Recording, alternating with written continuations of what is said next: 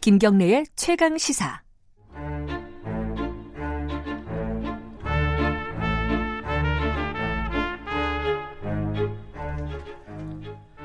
수요일마다 돌아오는 영화 스포 최강희 평론가와 함께하는 최강 시사의 영화 코너 스포일러 시간입니다. 최강희 영어, 영화 평론가 나와 계십니다. 안녕하세요. 네, 안녕하세요. 아, 이- 요새 이제 시국이 시국이니만큼 네. 아, 오늘 일본과 관련된 영화를 좀 해야 될 것 같습니다. 예, 예, 예. 어, 반일 정서를 다룬 영화 당연히 많죠. 우리 우리 영화 중에는 그죠? 친일 영화가 만들어지면 큰일 나죠. 잠깐만 뭐 친일 영화가 있었나 모르겠네요. 그런 영화는 없는데 예, 어, 그럼에도 불구하고 약간이라도 친일적인 냄새가 나면 네. 어, 국민들이 굉장히 싫어하죠. 아 그런 게 가끔 있습니다. 그죠? 네, 예. 이게 일부러 그런 건 아닌데 예를 들어 뭐 논란의 인물이 이게 약간 맞습니다. 친일 색을 띈 인물이 주요한 인물로 나온다거나 예, 이러면은 예. 좀 굉장히 여론이 시끄러워지죠. 맞습니다. 예. 그랬던 경우를 많이 본 것 같아요. 네. 그 오늘 소개해 주실 영화는 뭐죠? 그래서 그러니까 지금 일제강점기를 다룬 영화들의 흐름을 좀 짚어보려 그래요. 아 예, 어, 저는 이제 아, 한마디로 표현하면 우리나라에서 일제강점기를 다룬 영화를 이 암살이라는 작품 있지 않습니까? 2015년에 최동훈 감독이 최동훈 연출한 감독 예. 그 작품의 이전과 이후로 이렇게 아, 나눌 수 있다고 암살이 생각하거든요. 분기점이라고 보시는 거예요? 예, 어. 그게 전환점이라고 생각을 해요. 왜 그렇죠? 그게? 그 왜 그러냐면 예. 그 암살 이전의 일제강점기를 다룬 영화들이 많지가 않았어요. 거의 없었어요. 아 그런가요? 예, 그뭐 음, 음. 생각나는 영화 있으세요? 혹시 암살 이전의 일제강점기 영화 중에? 저는 사실 예. 어, 일제 강점기 영화로 보면은 네. 초등학교 때 네. 단체 관람으로 봤던 일송정 푸른소름이라고 아세요? 청산리 정투를 다룬 예, 예. 그 예. 명작입니다 그거. 아, 저도 어렴풋이 기억은 나는데 어렴풋이 기억은 예. 나는데 1980년대 영화예요. 맞아요, 맞아요. 예. 근데 아제 나이가 드러나네 이거. 참. 그 사실 그 1990년대와 2000년대까지 예. 일제강점기 영화가 편수가 거의 없어요. 그래요. 예, 뭐 언뜻 떠오르는 영화만 해도 2000년에 나왔던 아나키스트라는 작품이 있었는데 그 의열단 영화죠. 아, 그 의열단 흥행이 잘 안 됐을. 완전 망했죠. 그죠 그죠. 예, 예. 뭐 광- 근데 배우들이 어마어마했어요. 뭐 장동건도 나오고 아, 그랬나요? 김상중도 나오고 예. 그랬는데도 불구하고 안 됐어요. 장동건이 나왔는데요. 예. 어허. 그리고 뭐 최근에 어 보면 이제 모던보이 박해일 김혜수 나왔던 예. 그 영화 사실 박해일 씨가 맡았던 역할이 그 조선 총독부 직원, 그러니까 전형적인 친일파죠. 음흠, 그런데 이제 김혜수 씨를 만나서 뭐 약간 감화되면서 음흠. 그좀 애국주 애국자적인 그런 음. 모습으로 이제 변신해가는 상황들을 보여줬는데 안 됐어요 그 영화도.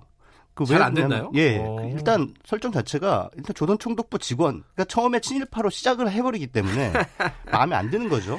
우리 아. 저- 국민들 정서에서는 네, 그렇죠. 일제 강점기에 맨날 술 마시고 춤추고 노는 사람 아닙니까? 그렇죠. 설정이. 예, 예. 그런데 뭐 나중에 결국 이제 독립운동에 가담을 한다 할지라도 네. 어, 스타트가 별로 안 좋으니까 네. 마음에 안 들고 또 경성학교 사라진 소녀들 이제 호러 영화의 틀 안에 일제강점기의 시대 분위기를 집어넣은 건데 그것도 너무 음울했죠. 그 저도 봤는데 그거는 일제 강점기가 아니래도 되는 배경이었던 것 네. 예. 근데 같아요. 굳이 뭐 일제강점기를 배경으로 할 필요가 없었던 그러니까요. 그런 작품이었는데 음. 역시 마찬가지로 흥행은 잘 안 됐어요. 근데 음. 이 암살이라는 영화가 2015년에 나와서 천만 이상의 관객을 동원했잖아요. 아, 천만 영화였군요. 예. 네. 그게 이제 분기점이 된 거죠. 음. 이게 어떻게 보면은 한마디로 표현하면 이전에 일제강점기 영화는 만들어봤자 망한다라는 공식이 있었어요. 아하. 제작자들 사이에. 예. 음. 그래서 잘 편수도 적고 실제로 만들어도 흥행이 잘 안 됐어요. 음흠. 그건 왜 그러냐면 우리나라 국민들 사이에 어, 일제강점기에 대한 열패 의식이라고 해야 될까요? 음. 그런 게 있었어요. 그러니까 그 돌아보기 싫은 거죠. 아하. 왜냐면 역사적 열패감인 거죠. 예. 그런 그 시대를 다시 조명하는 것 자체가 불편한 거예요. 음흠. 그랬는데 이 암살이라는 영화가 이, 이거를 액션 활극의 틀로 딱 음흠. 담아냈죠. 네. 그러면서 우리가 흔히 친일파 청산이라고 하는 말을 쓰는데 네. 이게 미완의 숙제 아닙니까? 우리 네. 역사에서 그 해결하지 못한 그 미완의 숙제를 이 영화에는 이 암살이라는 영화는 가상으로나마 음흠. 대리 만족을 줍니다. 음흠. 관객들에게. 그렇죠. 예. 해방 이후에 그 친일 경찰 노릇을 했던 그 극중의 이정재 예. 어, 배우가 했던 이름이 뭐였죠? 염석진. 예, 염석진을 네. 어, 처단하는 장면이 나오잖아요. 네, 맞습니다. 그 판타지긴 한데. 판타지죠. 예. 판타지인데, 그러니까 실제 역사는 우리가 반민특위라는 걸 만들어서 결국은 친일파를 처단하지 못했잖아요. 영화도 거기까지는 예, 다르죠. 네, 거기까지는 달라요, 달라요. 그래서 네. 제가 최동훈 감독 어그 집필실이라고 해야죠. 시나리오 예. 집필하는 데를 한번 그 영화 이후에 예, 한번 예. 가봤는데 그 반민특위 장면이 뒤에 잠깐 나오거든요. 예. 그런데 그 장면을 위해서 그 반민특위 재판 기록집이 있더라고요. 예. 엄청나게 많아요. 예. 한 20권 정도 되는 것 같아요. 그걸 다 읽었더라고요. 아, 진짜요? 최동훈 감독이. 그러니까 그 한 장면을 위해서. 아. 그러니까 그만큼 공을 많이 들였다는 얘기죠. 할 말이 많은 감독이었군요. 예, 근데 사실은 그 부분이 최동훈 감독이 하고자 하는 말이 들어가 있는 거였어요. 그러니까 반민특위의 실패 음흠. 그리고 나서 근데 그걸로 끝나버리는 게 아니라 거기까지 역사적 팩트인데 그렇죠. 자 그럼 우리 영화니까 이랬으면 어땠을까요라고 하는 걸 한번 펼쳐봅시다라고 음, 하면서 이제 전지현 씨가 맡은 안옥윤이 예. 이정재를 찾아와서 왜 그랬냐고 물어보죠. 네. 그랬더니 이정재가 당시 반민특위에 나왔던 많은 친일파들이 했던 변명을 그대로 얘기합니다. 네. 해방될 줄 알았나? 아, 지금 성대모사 하신 건가요? 해방될 줄 알았나? 예. 이렇게 얘기를 하니까 약간, 약간 그 친구 같은데 약간. 어 그러니까 이제 안우균이 네, 밀적이면 죽여라라는 명령 지금 시, 시- 뭐 실행합니다 하면서 암살을 해버리잖아요. 한, 아, 몇 년 전에, 해방 네. 전에 받았던 명령을 예 이행을 하는 거죠. 이행을 하는 거죠. 예. 비록 어 우리나라는 해방을 찾았지만 독립을 되찾았지만 당신의 그 이 배반, 배반 행위는 여전히 유효함으로 지금 예. 나는 그 명령을 시행하겠다라고 하면서 어, 우리가 미처 하지 못했던 친일파 창- 청산을 그렇게 영화적으로 예. 상징적으로 보여주는 거죠. 그게 사실은 관객들한테 일종의 통쾌감을 안겨주면서 맞아요. 이 영화 암살이라는 작품이 천만 이상의 거대한 흥행을 한 원동력이 되지 않았나 이렇게 보는 거죠. 그 뒤에 짧은 장면이지만 그 카타르시스가 없었으면 네. 아마 많이 안 봤을 거예요. 그렇습니다. 예, 그냥 활극 정도로. 네. 어쨌든 아까 말씀하셨는데 그게 분기점이라면은 네. 그 이후에 그럼 꽤 많은 영화가 만들어졌다는 뜻이겠죠? 그렇습니다. 그 암살이라는 영화를 분기점으로 해서 일제강점기 영화들이 봄물 터지듯이 쏟아져 나왔어요. 아, 그래요. 아. 이제는 자신감을 얻은 거예요. 자, 우리 일제강점기는 이제 정면으로 바라볼 수 있다. 음흠. 거기에 대해서 우리 할 얘기를 하자라고 네. 하는 영화 제작자 혹은 창작자들의 생각이 이제 많은 영화에 투영이 되면서 어, 대표적인 게 이준익 감독이 연출한 박열이라는 작품이죠. 아, 예, 예. 실존 인물이잖아요. 네. 박열이 그 일본에서 뭐 사실 식민지 종주국이죠. 네. 일본의 그 심작인 도쿄에서 어 항일 투쟁을 벌였던 네. 그 박열이라는 인물을 재조명한 네. 작품이라고 할 수가 있겠죠. 근데 이 영화도 아주 그 조선인의 기계를 보여주죠. 음흠. 영화 그 재판정에 서서 나는 조선을 대표해서 왔기 때문에 일본 말을 하지 않겠다. 그리고 네. 어 나에게 그 조선 임금의 와, 이 옷을 달라. 음, 그러니까 그걸 입고 나는 재판을 받겠다. 그리고 재판장과 내가 똑같은 높이에 있어야 된다. 예. 어, 근데 우리 조선은 너희보다 열등하지 않으니까 예. 평등한 입장에서 재판을 받겠다. 이러면서 완전히 그 일본 그 법정을 그냥 농락을 해버리죠. 그래서 그게 또 굉장히 주는 묘한 또 통쾌감이 있어요. 음흠. 근데 박열이라는 영화가 어, 사실 우리가 미처 몰랐던 그 일본에서 예, 도움이 대중적으로 되었던 많이 알려진 인물은 아니죠. 예. 그런 임- 박열이라고 하는 실존 인물을 네. 통해서 한편으로는 그 조선 청년의 기계를 보여주고 또 한편으로는 가네코 후미코라고 하는 일본 여성을 네. 또 주인으로 등장시키면서 그 박열과의 로맨스 라인 음. 그러니까 구- 뭐랄까 식민지 종주국과 피식민 국가에 속해 있지만 그 경계를 뛰어넘는 이 인류애적 사랑이죠. 네. 근데 그것도 함께 이 드라마로 담아내면서 많은 사람들에게 감- 감동을 안겨줬죠. 예. 또 그 위에도 뭐 올 초에 개봉한 말모이, 아, 조선어 학회 사건. 예, 다룬- 조선 어학회 사건, 우리 예. 말을 지키려고 했던 사람들의 네. 이야기. 이것도 굉장히 그 다른 차원에서 감동이 있는 거예요. 그러니까 뭐 음. 항일 무장투쟁이라든가 뭐 이런 것들만 감동이 있는 게 아니라 이 말을 지키는 것도 얼마나 아주 소중한 독립운동인가라고 네. 하는 것들을 이 영화 말모이가 우리에게 보여주고 있는 있었고 또 흥행도 뭐 280만 넘었으니까요. 아, 그랬어요? 예, 음. 그럭저럭 잘 됐습니다. 그리고 우리 애가 좋아하더라고요. 예. 그리고 뭐 코믹적인 요소가 있잖아요. 그렇죠. 예. 그리고 유해진 씨가 나와서 또 그나 어, 많은 또 사람들한테 좀 친근감을 안겨줬던 예. 거고 그 외에 한거라는 작품도 있었죠. 한거 아 예. 유관순 예, 한거 열사 유관순 다룬. 이야기. 예. 예. 그것도 뭐 3.1운동 100주년 맞아서 예. 2월 말에 개봉을 했는데 그 작품도 잘 됐습니다. 아 그래요? 예. 어. 흑백 영화로 만들어졌는데 많은 사람들한테 감동을 안겨줬고. 소리 소문 없이 잘 됐군요. 음. 아유, 잘 됐어요. 어. 그래 예, 저만 안 예. 봤군요.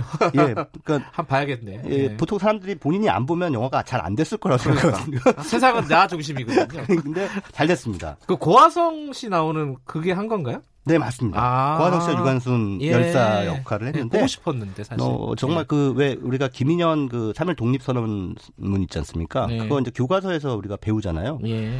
근데 이제 학교에서 배울 때는 그렇게 감흥이 안 왔어요. 근데 이 음. 영화라는 게 가진 힘이 바로 그런 것 같아요. 유관순 열사가 그 3.1운동 때 투옥돼서 네. 그 3.1운동 1주년을 맞아서 감옥에서 그 김희 독립선언문을 다시 낭독을 하거든요. 네. 근데 너무 감동적이더라고요. 그래요. 네. 아, 전 개인적으로 고화성 씨 팬인데. 아, 예. 네, 한번 찾아. 팬이면서 안 봤다는 거는 그냥 마음속으로만 팬이죠. 실체가 별로 없어요. 네. 그, 그리고 지금 하나 올- 뭐 개봉할 네네. 예정돼 있는 게 하나 있던데. 이제 다음 달 7일에 개봉하는데요. 예. 원신영 감독이 연출하고 또 유해진 씨 말모에도 나왔습니다만 유해진 씨가 독립군 대장으로 아. 그리고 유준열 씨, 조우진 씨 아주 굉장히 아, 캐스팅이 매우 화려하네요. 독, 예, 독립군스럽게 생기시면 감독 그 배우분들이 유해진 씨는 이 일제 시대의 독립군에 되게 어울리는 것 같아요. 잘 진짜 예. 독립군 같아요. 정말 이 세 명의 배우가 이렇게 포스터에 쫙 나란히 서 있는데 예. 와 정말 저 시대에 만주벌파를 뛰던, 아. 뛰어 달리 달리던 예. 독립군을 딱 갖다 놓은 것 같아요. 아, 기록 사진인가? 막 네, 이런 예, 생각. 그런 모습이 딱 보이더라고요. 근데 이 봉오동 전투 이거를 그대로 이제 재현한 아, 영화입니다. 근데 예. 제목도 봉오동 전투예요. 봉오동 예. 전투라는 것은 우리 항일 무장 투쟁, 독립군의 항일 무장 투쟁의 최초의 승리죠. 홍범도 장군. 예. 예. 이게 역사 시간에 외웠습니다. 예. 이거. 예. 아마 뭐 영화는 아직 그 공개가 되지 않았습니다만 그 유해진 씨가 이제 다른 이름으로 나오는데 음. 어, 아마도 홍범도 장군을 모델로 삼아서 이 음. 영화에서 이제 연기를 한 것 같고요. 네. 예. 유준열 씨는 여기서 그 저격수 총을 아. 아. 주 기가 막히게 잘 쓰는 저격수. 아까 예. 전지현 씨가 맡았던 안호균이 예. 이제 저격수였잖아요. 예. 네. 그래서 어 승리의 역사죠. 그러니까 음. 일제 강점기는 우리한테 전체적으로 봤을 때는 일본에 완전히 그 복속당한 패배의 역사지만 예. 그럼에도 불구하고 계속해서 이렇게 영화가 어, 우리가 이겼던 예. 한 순간 순간들을 이렇게 끄집어내고 있다는 건 이 영화 잘 되겠네. 네, 제가 그렇죠. 보기에는 꽤 잘 될 것 같아요. 그래서 이게 지금 또 일본이 영화를 도와주고 있어요. 그러니까요. 그래서 어, 어, 영화를 통해서 또 한번 우리가 예, 일제 강점기를 우리가 어떻게 버티고 음. 극복해 왔는지에 대해서 좀 이렇게 기억하고 각인하는 그런 계기가 됐으면 사실 좋겠습니다. 봉오동 전투에서 승리하고 나서 이어지는 게 이제 청산리 전투잖아요. 그렇죠. 청산리 대첩 승리 이제 김자진 장군. 예. 그게 아까 제가 말- 초등학교 때 봤던 음. 일성정 푸른 서울. 근데 사실 그 일송정 푸른 소론이라는 예. 그 제목은 잘못 붙인 것 같아요. 그 왜냐하면 성구자라는 노래에서 나오는 그 일송정 푸른 소론 그 만주군 장교거든요. 그러니까 이게 그때는 그냥 막 뭐 노래 멋있으니까 붙인 예, 것 같더라고요. 그걸 독립군으로 오인하고 있는데 그 사실은 다 만주군 장교라고 이미 여- 뭐 많은 그 연구자들이 얘기를 하고 있습니다.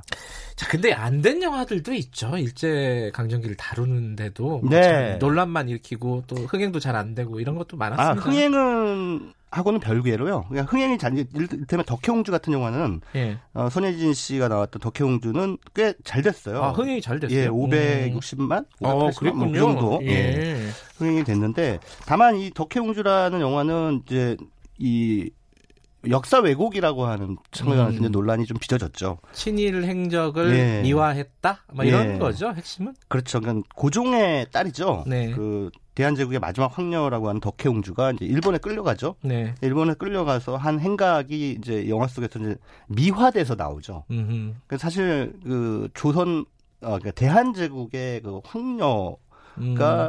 그, 어, 그- 실제로 일본 가가지고 그렇게 뭐 엄청나게 뭐 반일적인 그런 행각을 하거나 네.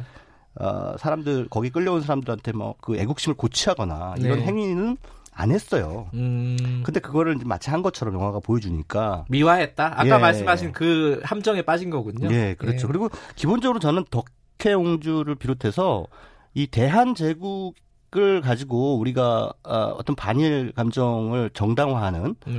그런 시도는 전 약간 몰상식, 몰 역사적인 접근이라고 봐요. 왜냐하면 음. 대한제국 우리는 대한제국 계승한 게 아니거든요. 그렇죠. 대한제국은 정말 국권을 일본에 갖다 바친 아주 너무나 무능한 정권이었고 우리는 1919년에 세워진 대한민국 임시정부를 개선한 거예요. 네. 대한민국 임시정부는 민주공화제를 표방한 최초의 국가입니다. 네. 그래서 그렇게 접근을 해 들어가야 되는데 아직까지 이런 바- 봉건적인 접근을 특히나 허준, 허준호 같은 그 음, 거작이잖아요. 거장 감독이 예. 이런 접근을 한다는 건 조금 음. 조금이 아니 좀 아니라 아주 많이 한심하죠. 음. 그리고 또 그 유승환 감독이 연출한 그 군함도 어, 그게 의외로 논란을 예. 많이 일으켰습니다. 예 맞습니다. 아. 예. 이 황정민 씨가 영화 주인공이죠. 예. 그 송중기 씨도 예. 이 영화 속에서 그 왜 OSS 대원으로 나와서 예. 그 군함도에 이렇게 스며들어가지고 뭐 가진 활약을 펼치는데 황정민 씨가 영화 속에서 살아남기 위해서 일본에 붙잖아요. 예. 근데 그건 뭐 유승환 감독이 무슨 얘기를 하려고 하는지는 알아요. 저도 이해는 되더라고요. 예, 예. 예. 그런데 그거는 우리 국민의 정서를 오해하고 있는 거죠. 음, 그러니까 그런 사람이 있었을 수도 있겠죠. 음, 하지만 그러니까 생계형 친일이라는 게 예. 결국은 친일파의 명분이잖아요. 네. 나 살기 위해서 친일했어. 근데 그걸 우리가 극복해 넘어가야 되는데 네. 영화가 거기에 대해 면죄부를 줘버리면 네. 이제 우리의 가치 투쟁에서 갈 길을 잃어버리게 되는 거죠. 유성환 감독이 다음 영화 뭐 할지 고민이 많겠습니다. 네. 근데 한 가지 궁금한 거는 네. 엄복동은 왜 이렇게 안 된 겁니까? 그냥 영화가 못 만들어져서 영화를 너무 못 만들어서 그래요. 아니 일제강점기 영화라고 뭐 어, 하면 좀 네. 제대로 만들어야죠. 잘 만들어야죠. 근데 그 따위로 만들면 안 되죠. 어우, 막말을 하시는데. 알겠습니다. 제가 다행히 안 봤습니다. 네. 예. 잘하셨습니다. 예. 자, 오늘 나온 영화 중에 하나만 딱 추천하신다면은, 뭐, 이거는 꼭 안 보신 분들 봐- 봐- 보면 좋을 것 같다. 음, 오늘 제가 미처 소개를 해드리는 못했는데요. 역시 네. 이준일 감독이 박열이라는 영화 이전에 만든 작품이 있어요. 뭐죠? 그게 동주입니다. 아, 동주. 예, 윤- 시인 윤동주 윤동주. 씨. 예. 예, 신 윤동주. 근데 그 영화를 통해서 우리는 송몽규라는 또 다른 청년을 알게 돼요. 네. 그 송몽규의 기계. 와, 정말 음. 멋있어요. 그래서 어, 사실 사촌지간이었거든요. 네. 윤동주와 송몽규. 그래서 식민지 청년의 두 가지 얼굴을 네. 어, 아주 탁월하게 담아낸 작품입니다. 그래서 동주라는 영화 꼭 한번 찾아보시기 바랍니다. 동주. 예, 안 보신 분들 한번 네. 보면 좋겠네요. 오늘 감사합니다. 예, 고맙습니다. 스포일러 최광희 영화 평론가였습니다.